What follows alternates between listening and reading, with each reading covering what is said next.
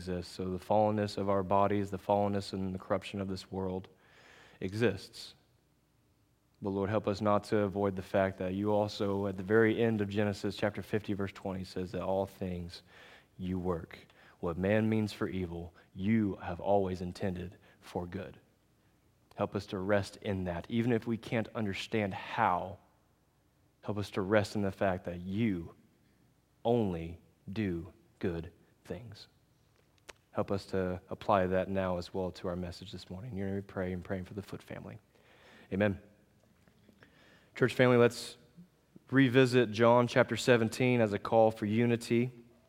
Last week, we looked at and laid some foundational work for two attributes of God that cannot be divorced from one another, though it seems like the world and different branches of so called Christianity want nothing more than to divide the love of God from the justice of God. But John 17, Jesus' own words in the garden, knowing what lays before him. Why does he know what lays before him? Because he set it into motion. But John chapter 17, we're going to start in verse 17, again, is a call to unity, to understand that God is at all times in harmony with himself. One being, three persons. Too divine for us to fully comprehend on earth, but yet that is not an excuse to dismiss it at all. Simply because we do not have the capacity to understand God fully in the way that He is Himself fully known. That does not mean that we cannot know God at all. We can. We do because He has made it clear to us through creation, through conscience, but most, most specifically through His Word. In a, the song we just sang, the world is not only broken, it is scarred by sin. In Revelation chapter 4, where the majority of that song roots its theology in. Is anyone able? Is anyone able to open the scroll? And you know what comes from those who are created beings? Silence. The silence of heaven in that moment reveals the sinfulness of humanity, reveals the sin scarred creation. But there is one who is able. There is one who is worthy God Himself, the Lion of Judah, who looks as though He is a lamb who has been slain, takes the scroll. Not out of revolution, but out of a love, just, requirement that he himself is only allowed to meet. Again, all that God does is all he can ever do because he himself is good. John chapter 17 is the good prayer of Christ himself, God in flesh, praying for his disciples and even for us about what it means to see God for who he is so that we might accurately see who we are, to pursue unity together with the Word of God at the foundation. John chapter 17, verse 17, Jesus says, Sanctify them in the truth. Your word is truth. As you sent me into the world, so I have sent them into the world. And for their sake I consecrate myself, that they also may be sanctified in truth. I do not ask for these only. This is us, church. I do not ask for these only, but also for those who will believe. Those who will believe in me through their word. We have a rich spiritual heritage.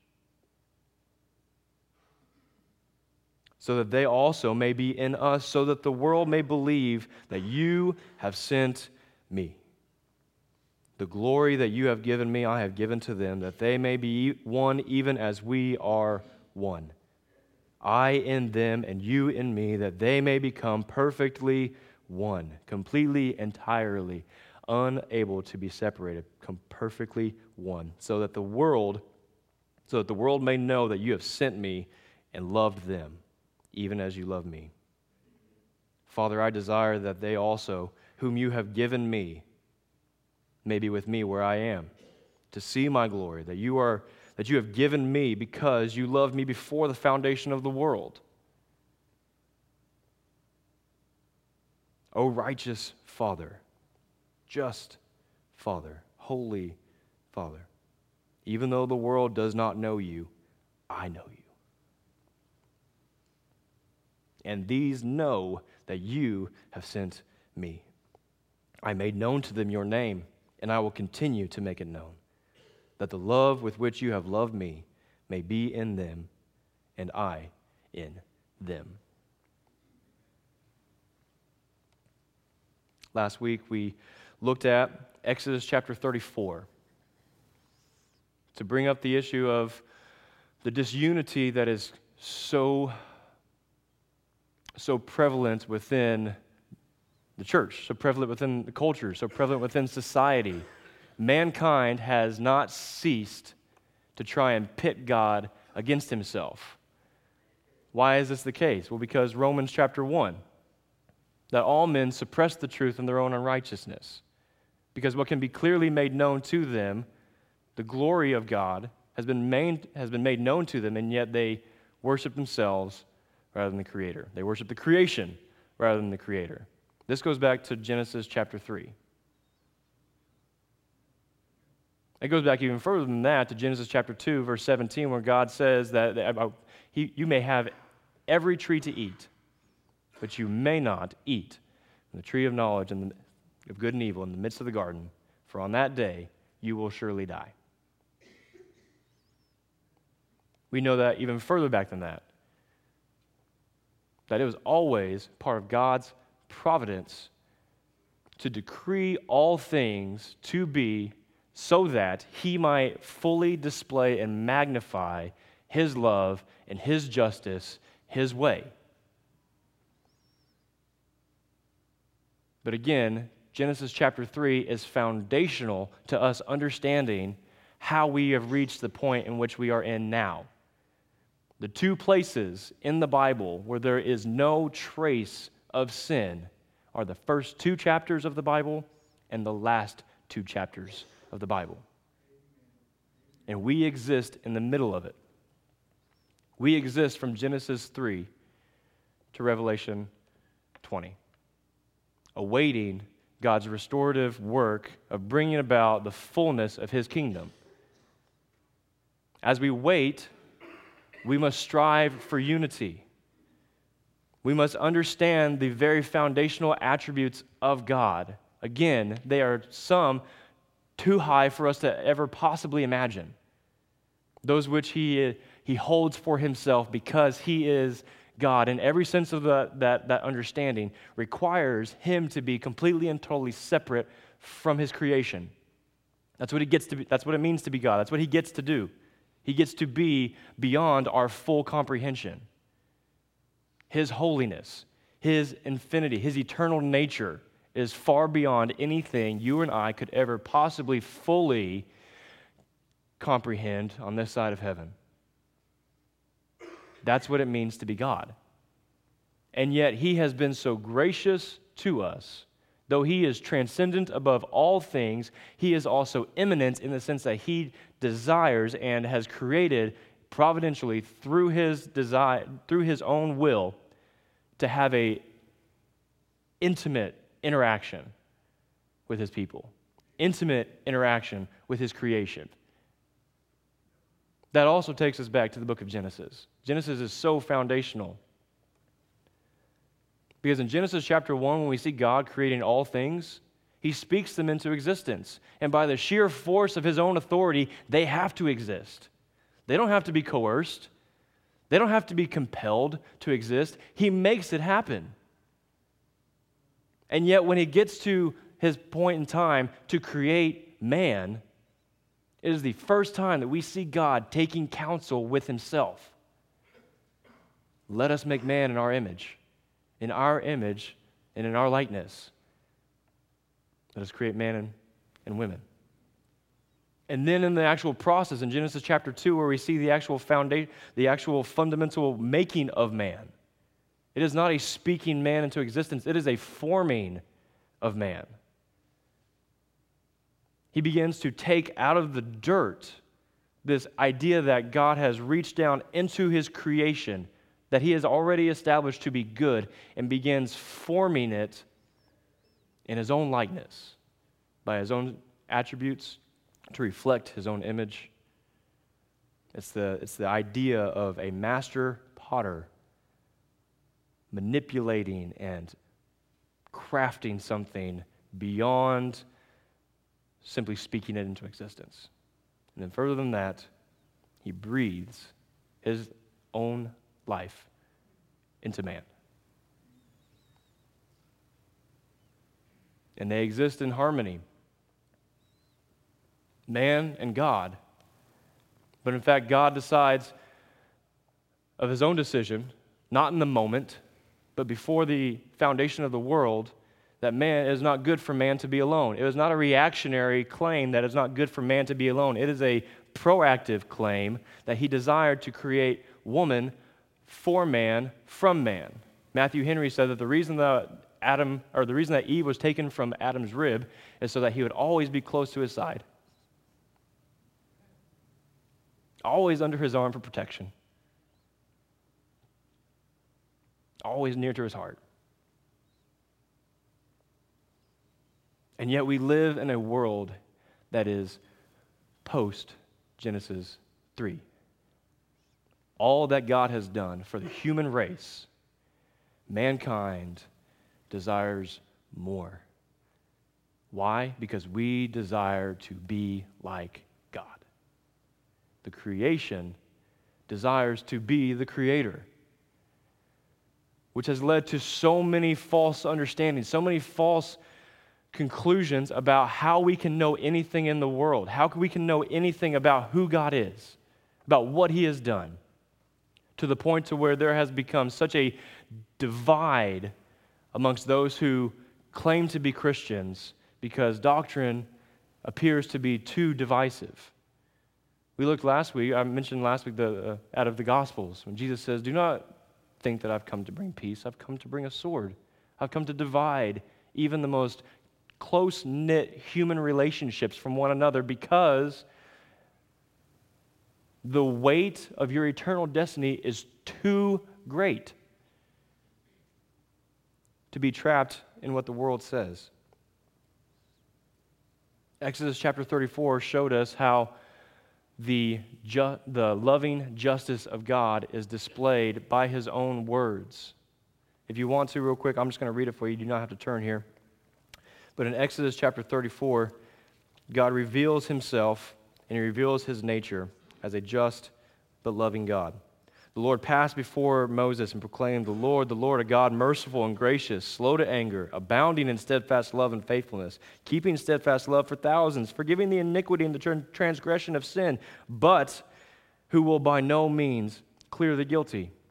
He will visit the iniquity of the fathers on the children and the children's children to the third and fourth generation to deny original sin, the idea that we have inherited and have been imputed, have been given and accredited to our account a sin nature from Adam, to deny this is to deny a fundamental understanding of why we are in the situation that we are in.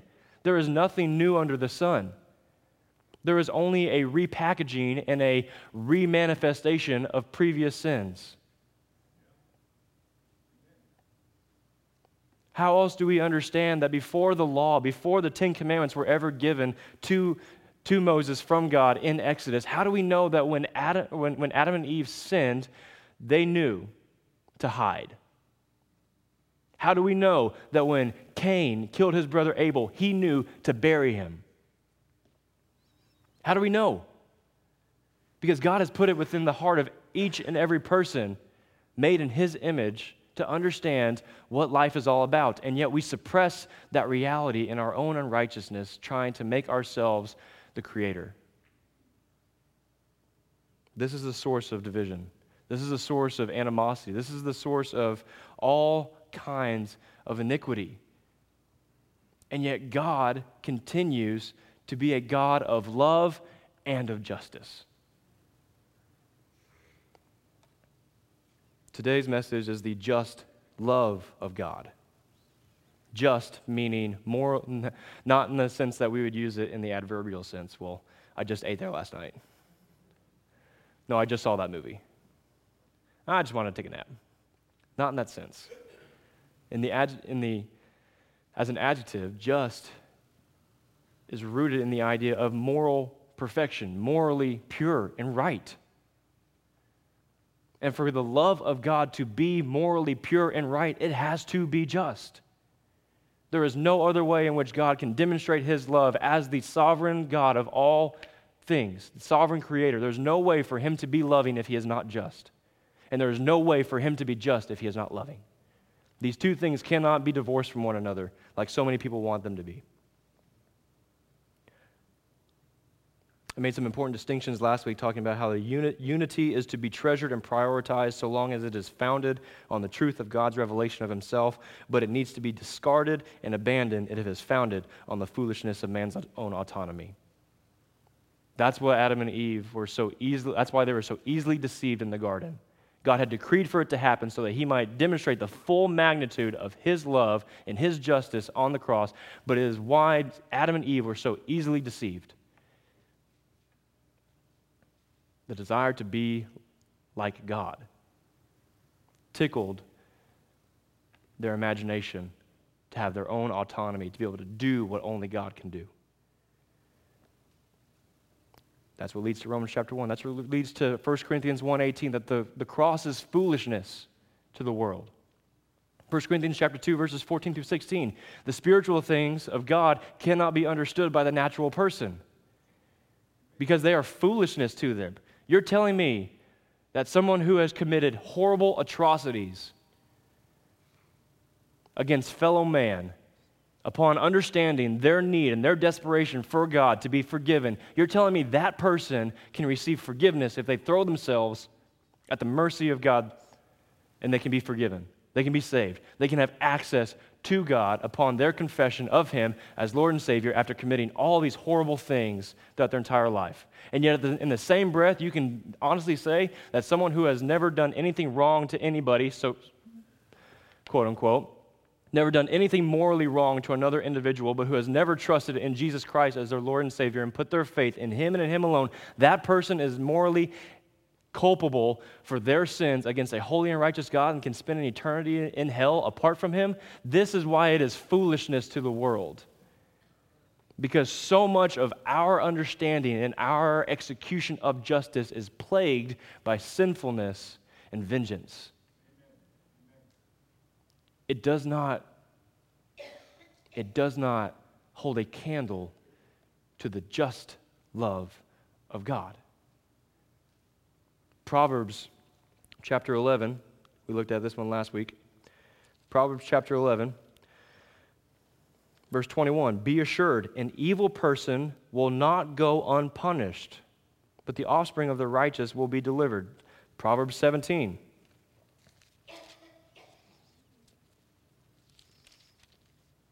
Solomon gives us more practical guidelines and wisdom. He who justifies the wicked and he who condemns the righteous are both like an abomination to the Lord. Again, these things must be spiritually discerned because it seems like there's an apparent contradiction there. It seems like a discrepancy. How can God show love and be loving and yet at the same time clear the guilty if that is considered an abomination to the Lord? because he himself is the only one capable of meeting this requirement for justice to be satisfied by being poured out upon himself. Romans chapter 4 is where we will be for the rest of our time together. The triune God of the Old Testament never changes from the Old Testament to the New Testament. There is no difference. It is referred to by many people, by many scholars, as the constancy of God. God neither quantitatively can increase or decrease in anything that is in anything that is impossible with God, nor can he qualitatively increase or decrease. For there is no need for God to modify anything that he is, says, or does. To do so would be a violation of his own essence. He rests on his own sufficiency and satisfaction in and within himself. False teachers, though, rely on our being unaware of the full measure of what Scripture teaches about God's essence. To highlight or to extract a verse from its immediate context as well as from the entirety of what Scripture speaks about is dangerous.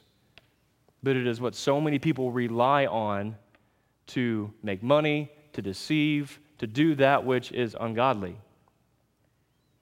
The entirety of Scripture ought to be what Scripture is interpreted, interpreted through.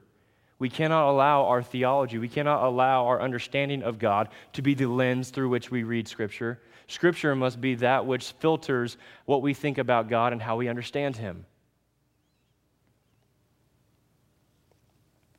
So when it comes to the idea of justice and love, we laid out some we laid out four principles. We went through them pretty quickly, but the four principles that we laid out last time. First was that God's justice and his love exist in eternal harmony. They exist in eternal harmony. At no point can he ever distance himself from himself. Second was that God's justice and love are extensions of his own holiness. When God approached, when God spoke to Moses in the burning bush, Exodus chapter 3, Moses is terrified. He's been called by God to deliver his people out of bondage. And Moses throws out every excuse in the book not to be the guy. But God bypasses Moses and goes straight to his own character.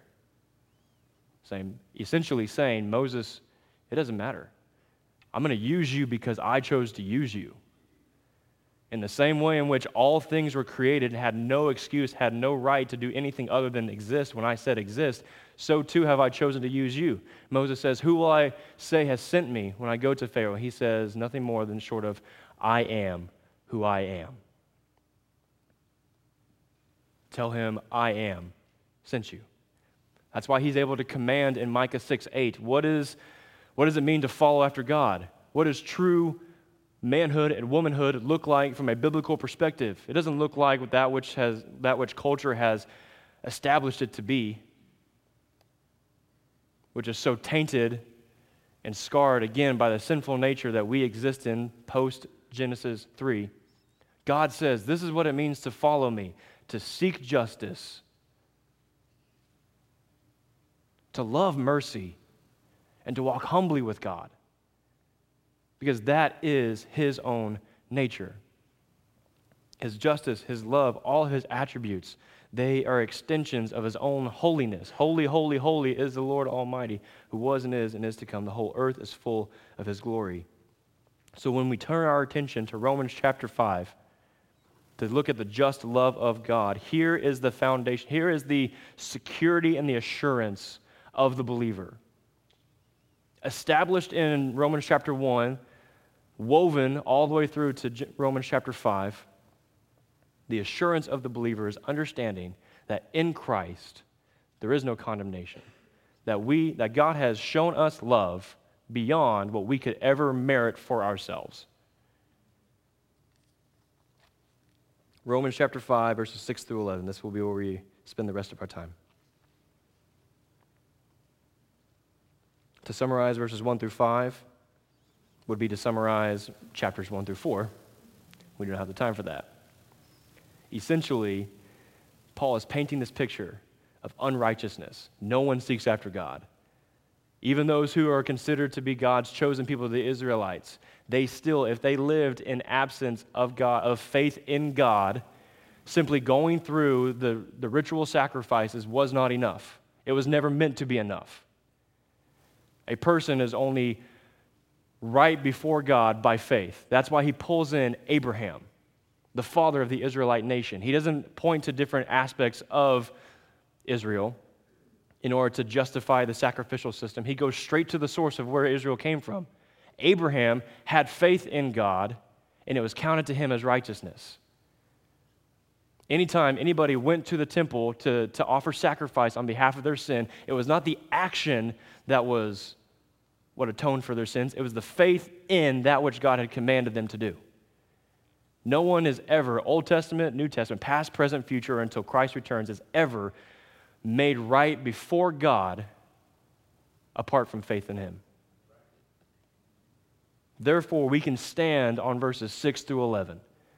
This is a this is a old um, literary structure. I've mentioned it before, but it's been a while since I mentioned it. It's called a chiasm, a way in which writers of ancient literature would write in such a way, present one idea, then the next idea, ultimately get to get to their essential topic of conversation. And from there, they would build back in the opposite direction. I'm going to show you, I know a lot of confused, confused faces, but I'm going to show you what I mean. Because in verses 6 through 11, there's so much there, but it's verses 8 and 9 that Paul really wants us to understand.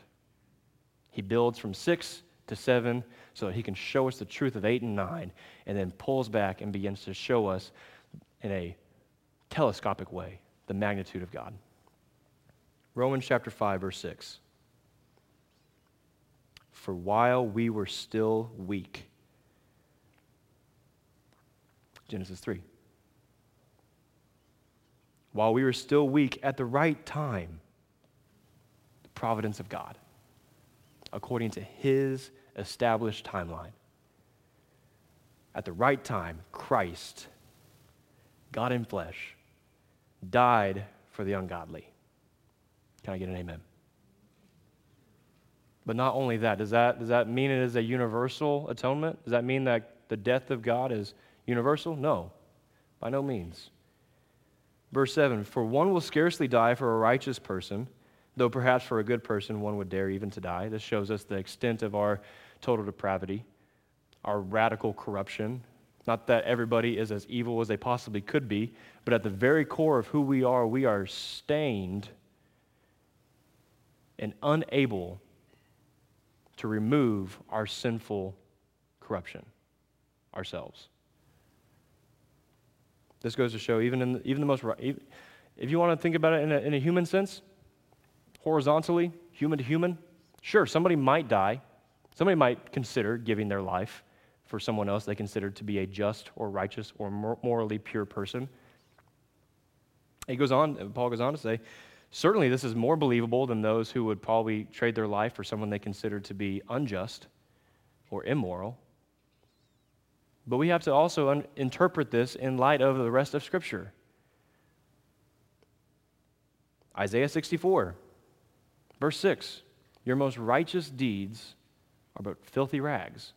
Even the best things we could possibly present to God, the idea of dying on behalf of someone that you consider to be worthy of dying on behalf of in our sin, it is wrapped up completely and entirely in our own depravity, our inability to offer anything to God that is of worth for our salvation. But then verse 8 comes. But God shows his love for us in that while we were still sinners, Christ died for us. Since therefore we have now been justified by his blood, much more shall we be saved by him from the wrath of God.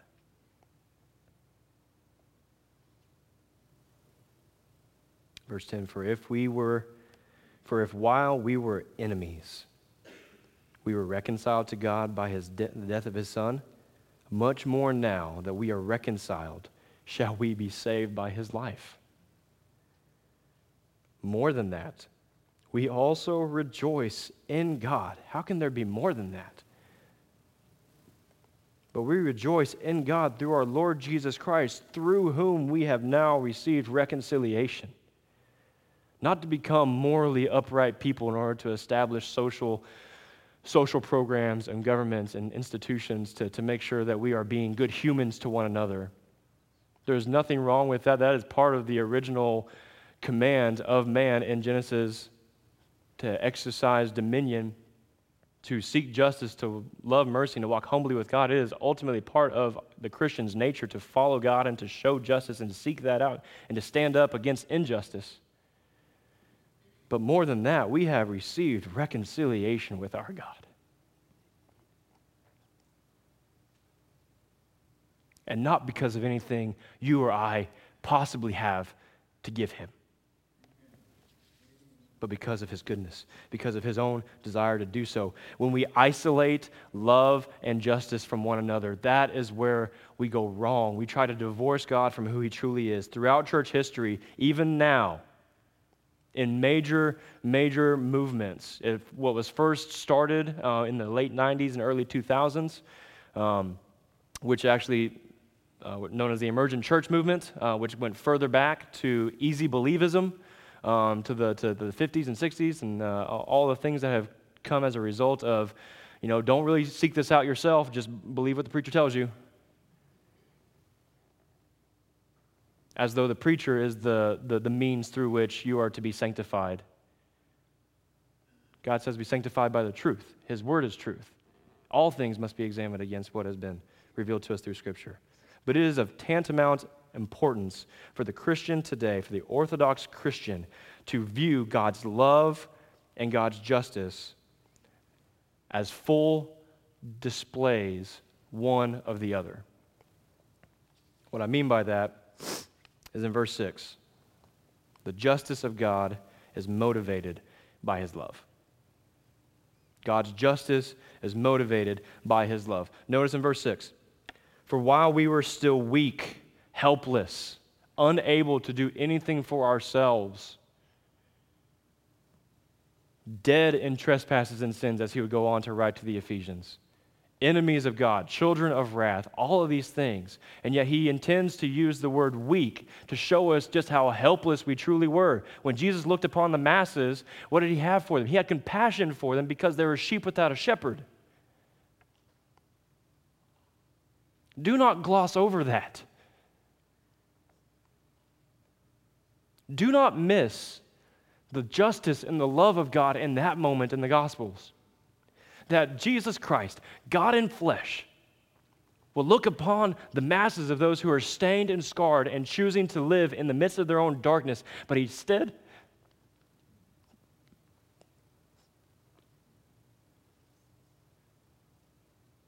he chose to have compassion. The most just compassion a God of wrath and vengeance could possibly show anyone. Do not overlook the times in Scripture where Jesus interacts.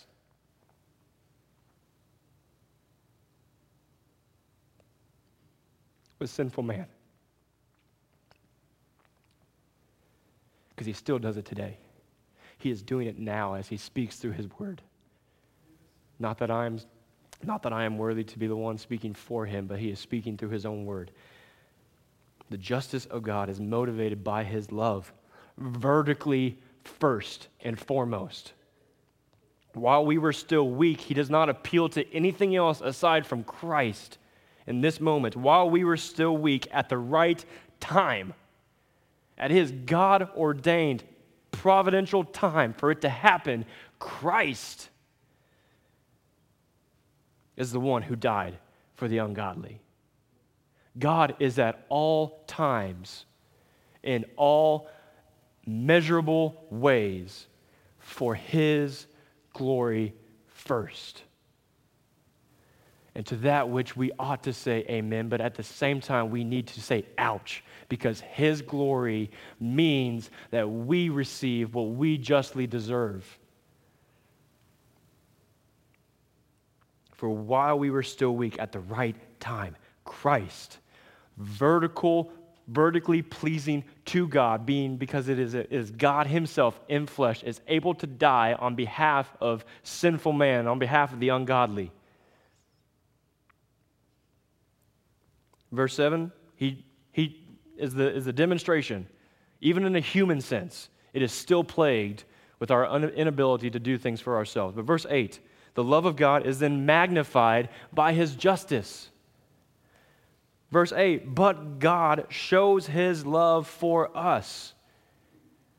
God is at first and foremost at all times for his glory, which means we get to be involved in that through Christ.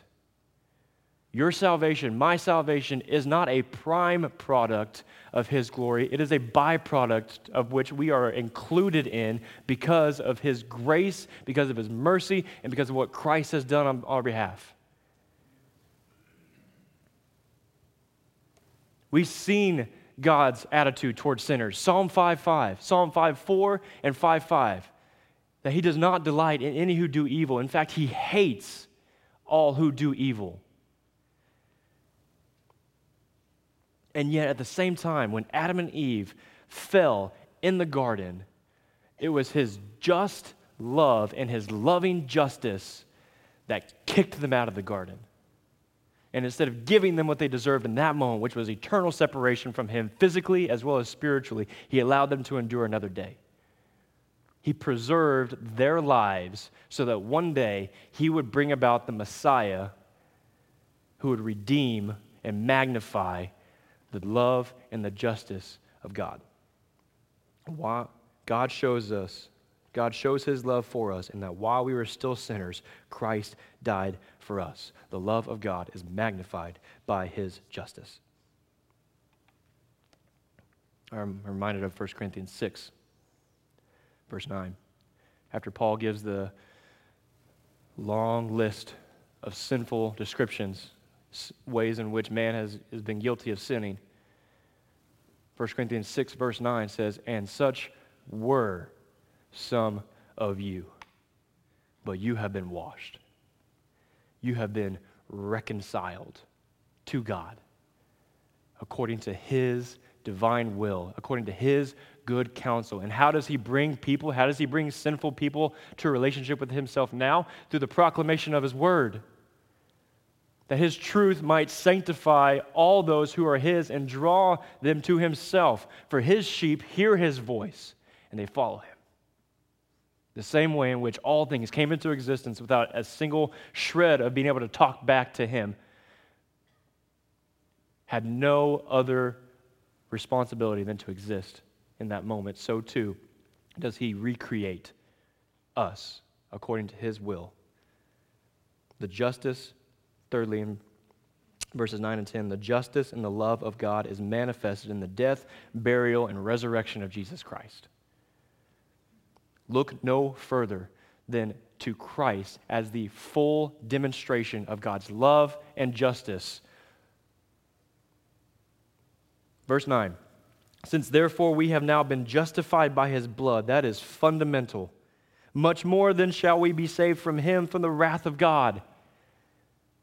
You are not saved from your weakness. You are not saved from your flaws. You are, what, what possibly could you say to God?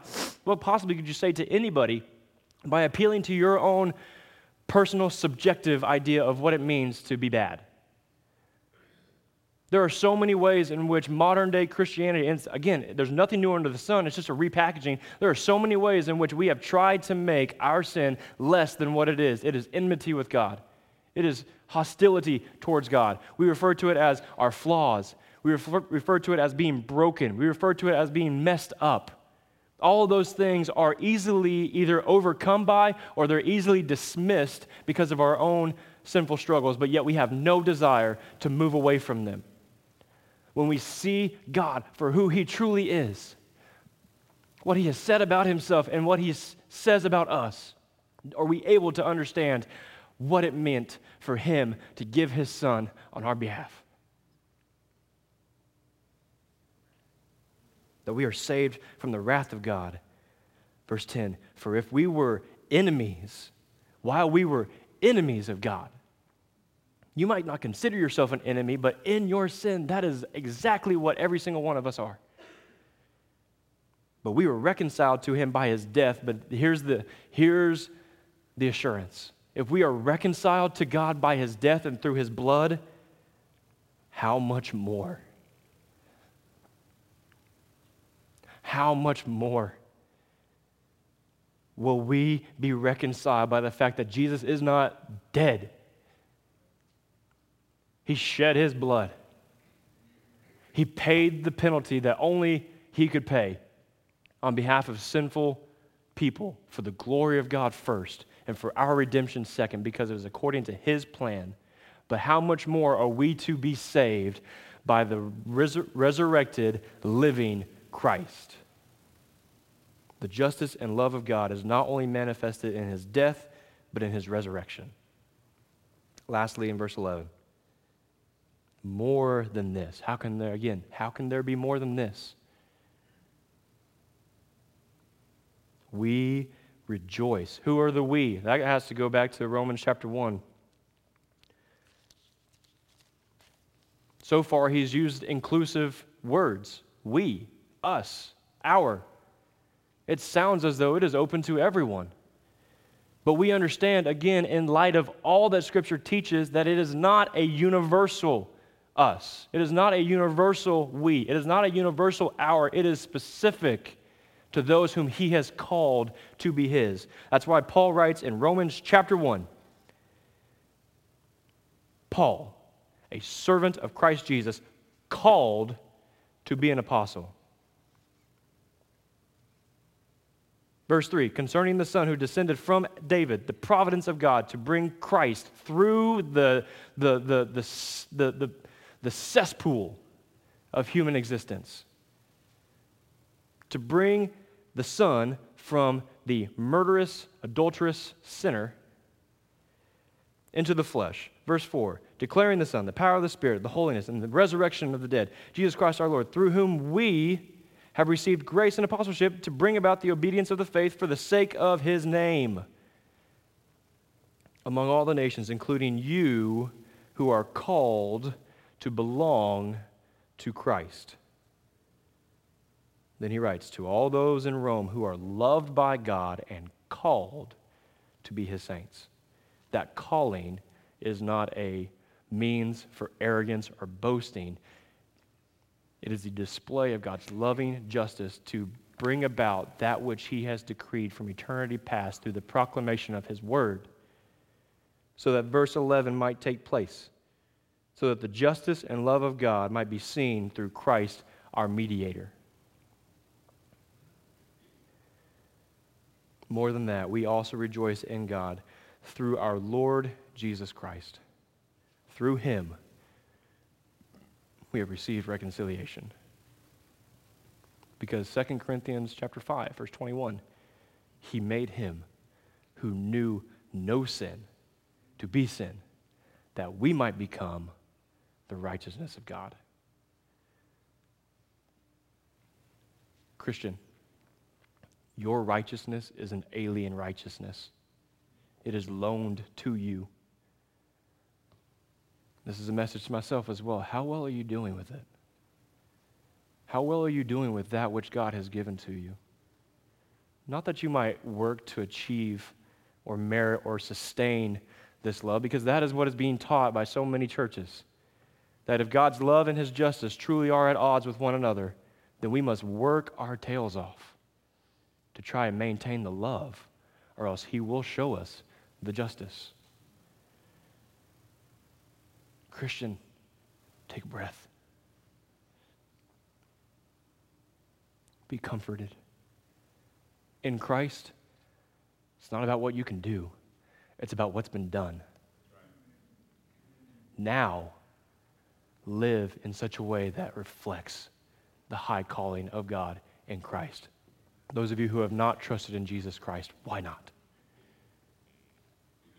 You have heard, and therefore you are accountable to the Word of God to respond. There is at all times a response to God's Word being proclaimed. It is a softening of the heart or it is a hardening of the heart.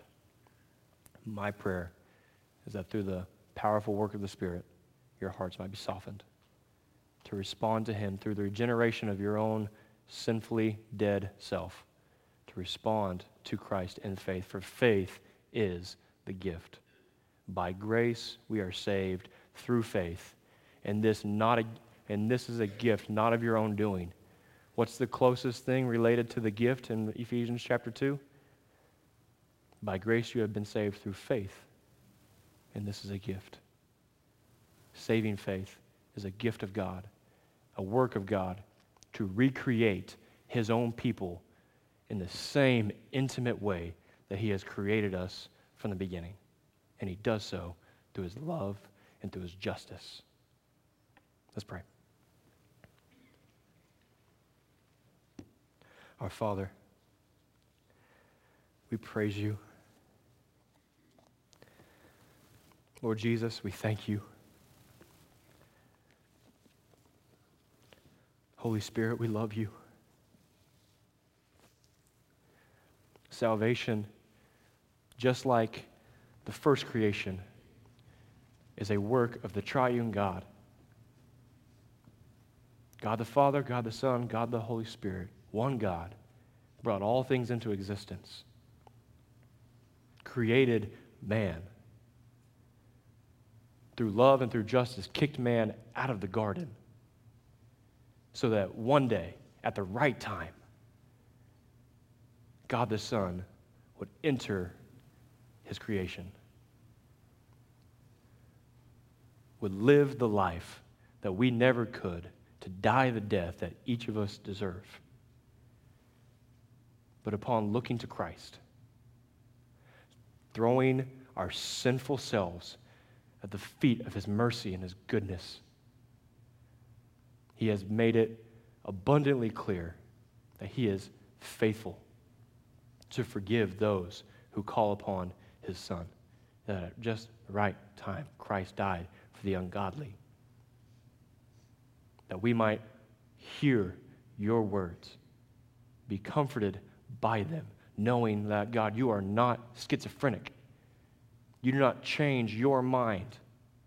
That which you decide to do, you will bring to pass, even if it's in a Genesis 50 20 way that what man means for evil, you always meant it and decreed it to bring about the greatest good that you could possibly do because it is an extension of your own goodness.